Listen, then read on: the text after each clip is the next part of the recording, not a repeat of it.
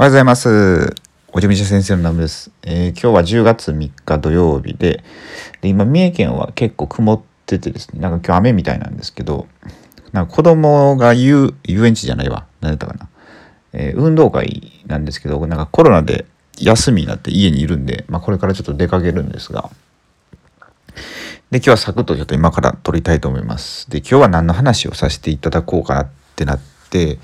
なんか前にね YouTube であの話そうかなと思ってたネタがあってでそれをまあもうなんか撮るかどうかわかんないんでちょっとラジオで喋ろうかなと思うんですけどうんとまあこれ掃除とかそういう開運とかそういう話なんですけどあの床に物を置くと運気が下がるって話をしたいんですけどえっとねこれすごい面白くてなんかねなんかのね研究データかなんかがあってあの床の面積の割合とあと収入には相関関係があるっていうのがあるんですよ。その床の面積っていうのはその、えー家がでかいとかそういうことじゃなくてその割合ですよね。えー、とだちっちゃい部屋でもいかに、えーちゃんと床の面積が、えー開いて、なんていうかな床の面積があるかだから物が下に散らかってないかとかあとその家具とかですよね家具がいっぱい置いてあって床の面積がどんどん狭まっていってないかみたいなそういう割合なんですよ。でそれが広ければ広いほど、えー収入が上に上がる傾向があるってことですね。んであとまあこう物を下に置くって何が良くないかってこれめっちゃスピリチュアルな視点からいきますと あの邪気っていう、まあ、概念あるんですよね。えーまあ悪いエネルギーですよ悪い波動ですよそういうものって全部下に溜まるんですよ。な埃とかもああいうの邪気がひっついてるとかって言うんですけど、まあ、全部こう下に溜まっていくじゃないですか。だそれと同じようにその悪い想念とか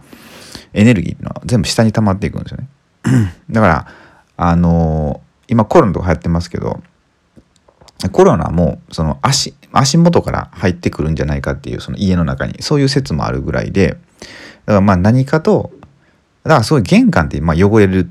とかあの悪いものが入ってくるっていうじゃないですかだからそれは靴についたのがまあ一緒に入ってくるみたいなそういうことがあるんですよね。でその足が臭くなったりするんですけどまあ臭いのも邪気とかって言うんですよ。うん。まあそんな感じでであとその下に溜まるってことは言ってしまえばその土地に溜まるっていうことじゃないですか。でなかなかやっぱそうやって何て言うんですか浄化されないとその土地に溜まってしまうって考えるとあのこれ多分どこの地域でもあると思うんですけどここにできた店って絶対潰れるよねみたいな店あると思うんですよ。まあ、確かにまあ普通に考えて、まあ、立地が悪いとかっていうのはあるあるかもしれないですけどそうじゃなくて別に立地が良くても絶対ここに入った店はなんか半年以内とか1年以内に潰れるみたいな。でここめっちゃ交通事故多いみたいな場所ないですか？うちの実家のもうほんとすぐ数十メートルのところでもうよくねもうめちゃくちゃ交通事故をしてるんですよ。なんかたまにひっくり返ったりしてるんですよ車が。でこれねまあうんと一応こうなんですかミラーとかついてるんですよ。ミラーとかついてるんですけどまあ見見晴らしはよくはないですよ。でも他の角同じような角いっぱいあるのになんでここでこんな起こるのっていうのってまあそういうの絶対あるんですよ。だからその土地ですよね、うん、そういうところあの、まあ、気をつけた方がいいっていうのは思いますね。もしこれからなんかお店をされるとか。まあなかなかねそのこのコロナの時代なんで開業するってことはまあ少ないかもしれないんですけどもし考えているのであればそういう土地柄とかまあそのお店ですよね今まで入ってたお店のこととか、まあ、ちょっと調べてみてもいいかなとか思います。で、えーまあ、あと掃除ですよねその、まあ、床に物を置かないっていうので、まあ、僕はねあのちょくちょく置くんですけど、まあ、できるだけ、まあ、毎日必ず掃除機かけたりとか拭き掃除ですよねあの自分の仕事場のとかはしてるんですよ。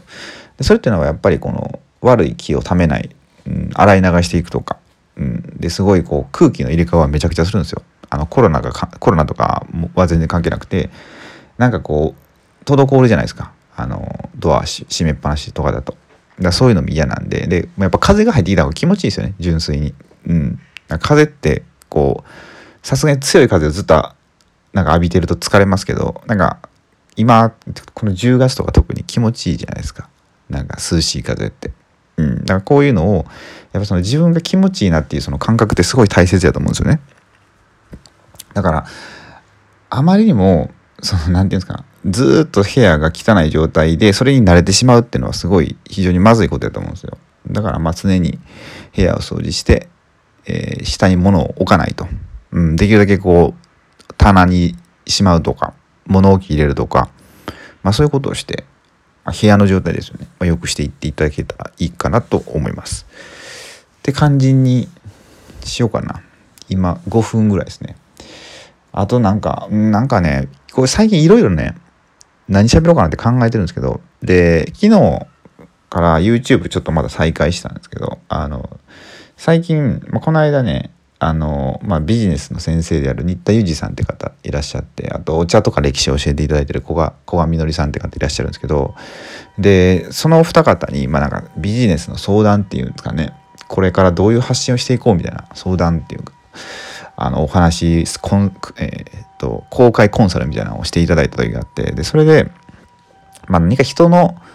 背中を押せるようなそういう発信がいいんじゃないっていうふうにアドバイスいただいたんで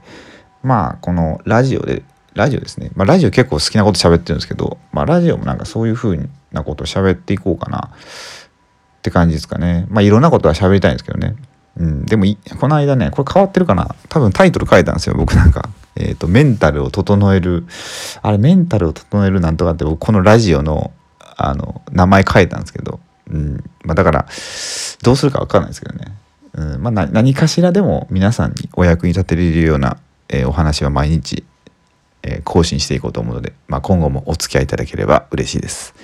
それでは、えー、今日ですねこれぐらいで終わりたいと思います。まあ、今日からお休みの方は、まあ、良い週末をということで、